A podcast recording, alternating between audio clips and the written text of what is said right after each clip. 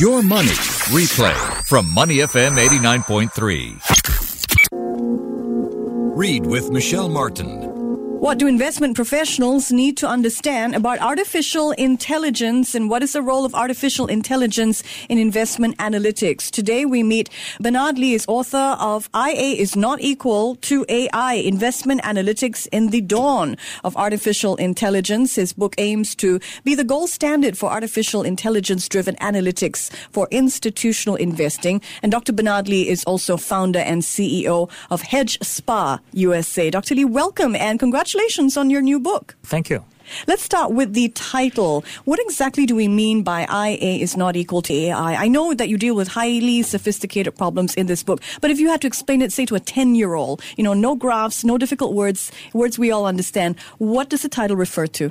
I recently just came back from a major conference in Japan. Just about everyone in this fintech conference talks about artificial intelligence. So it just so happened that I've been kind of on and off working on artificial intelligence problems for like maybe the last 30 years. And a lot of it actually not new techniques. These techniques have existed for a very long time. However, I think there's a misperception, rather a misinterpretation that a lot of these techniques are new. All of a sudden, you have like starting having robots running around at investment houses, managing people's investment.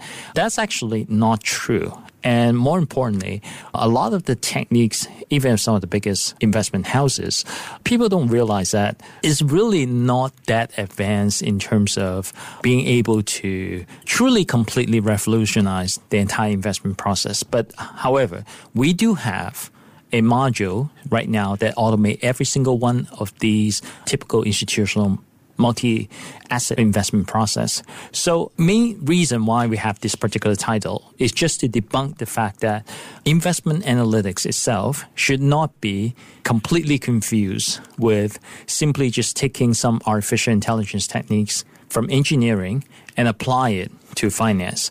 It's a little bit more than that because like it or not, machines are just basically not really not that smart today. Wow, that's such a contrarian view from, you know, a lot that we hear out there in conferences, as you say, where AI is bandied about so much. And we think of AI doing the heavy lifting when it comes to the data at investment houses and then still the hedge fund managers, the humans executing and making the calls. Can you give us a sense of, you know, AI and how it really is influencing the financial industry as you see it? Well, typically we work with three types of data, right? One is what we call market data. The second type is what we call fundamental data. Those are like information such as balance sheet information. The third type of data is what appear on news and social media overnight. Those are tend to be much shorter term. Okay.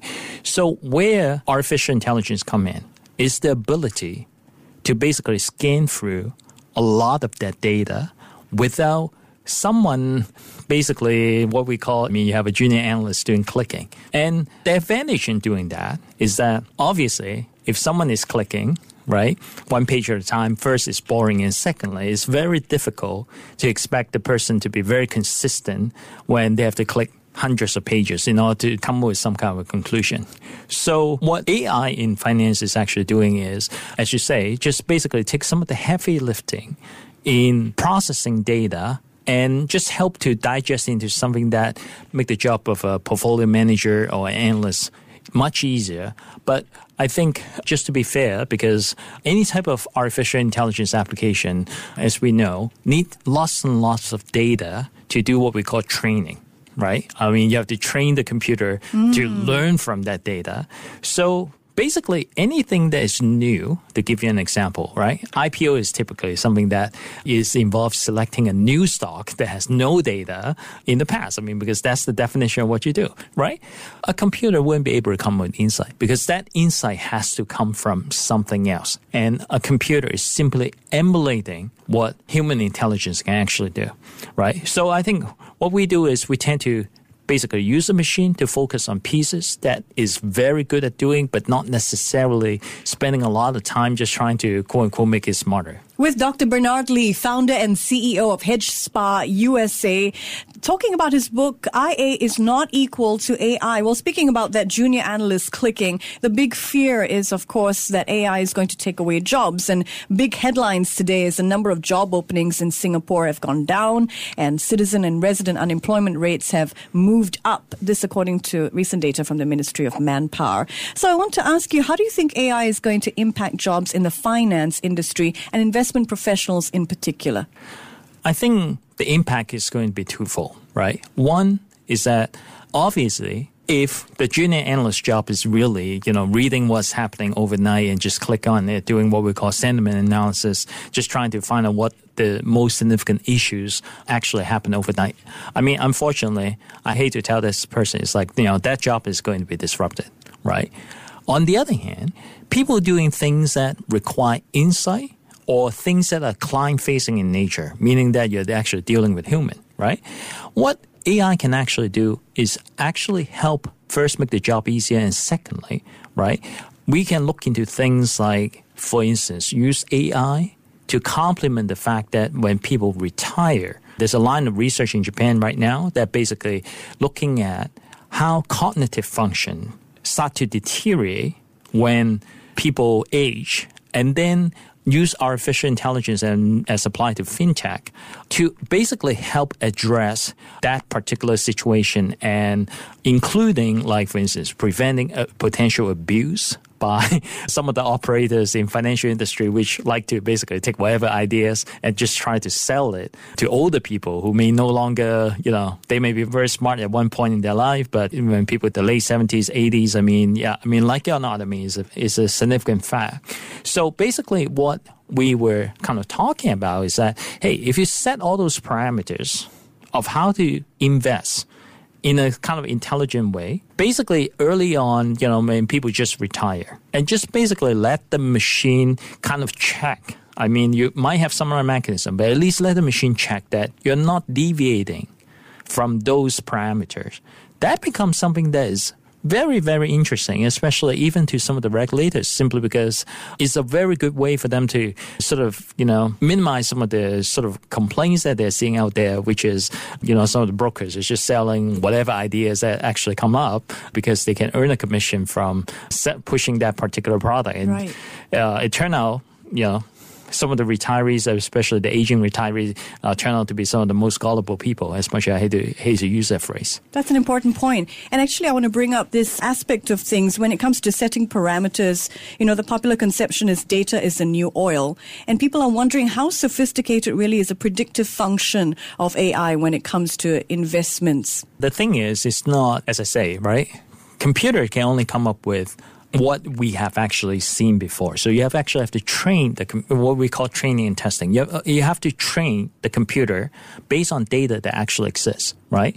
So the thing that can bring the computer can actually bring in a table is one is ensuring consistency across a large universe. And secondly, it can process. I mean, it may very well be the case if you can process terabytes of data within, you know, less than an hour, you end up still end up with a superior solution than kind of doing it manually.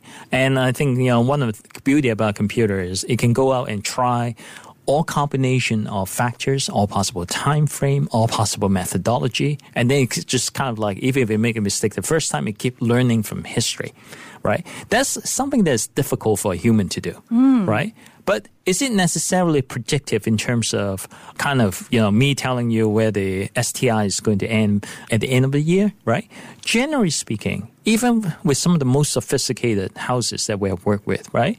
Even if they have a way to do it, they would avoid saying that out loud simply because, as we know, making that kind of market call, I mean, all the fundamental analysts will tell you that, hey, you know, it's, I'm going to be precisely wrong, right? I mean, it's the difference between precisely wrong as compared to roughly right, meaning that it is well known that uh, first, from a regulatory point of view, it's better to describe a distribution of potential outcome. And then secondly, the tools that we have today is much better at working the statistics of these potential outcome mm. rather than just basically say that, hey, you know, I think on December 31st, you know, the STI is going to be end up at XYZ level. I mean, mm. that generally speaking is, I would say that's more or less an abuse of statistics rather than just trying to make the machine more predictive. With Dr. Bernard Lee, he is the author of IA is not equal to AI. He is also the founder of a firm, Hedge Spa, and the SPA stands for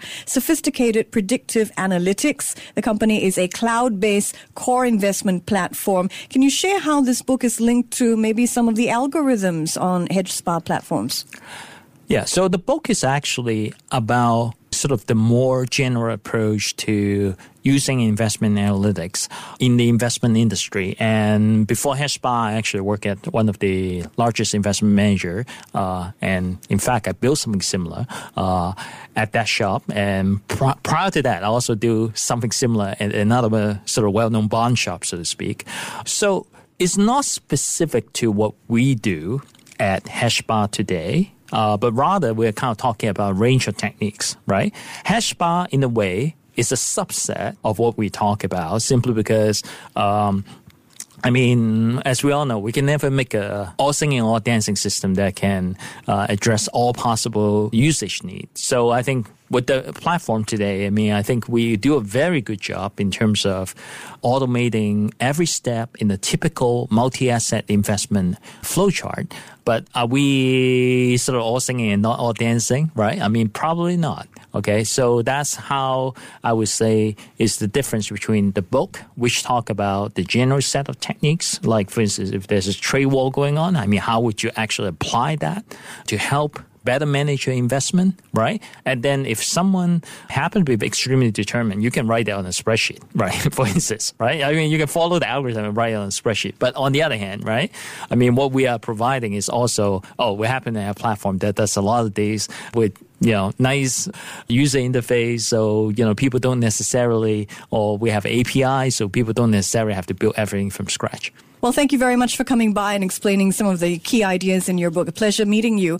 IA is not equal to AI is the title of Dr. Bernard Lee's book. It talks about investment analytics in the dawn of artificial intelligence. To listen to more great interviews, download our podcasts at moneyfm893.sg or download the SPH radio app available on Google Play or the App Store.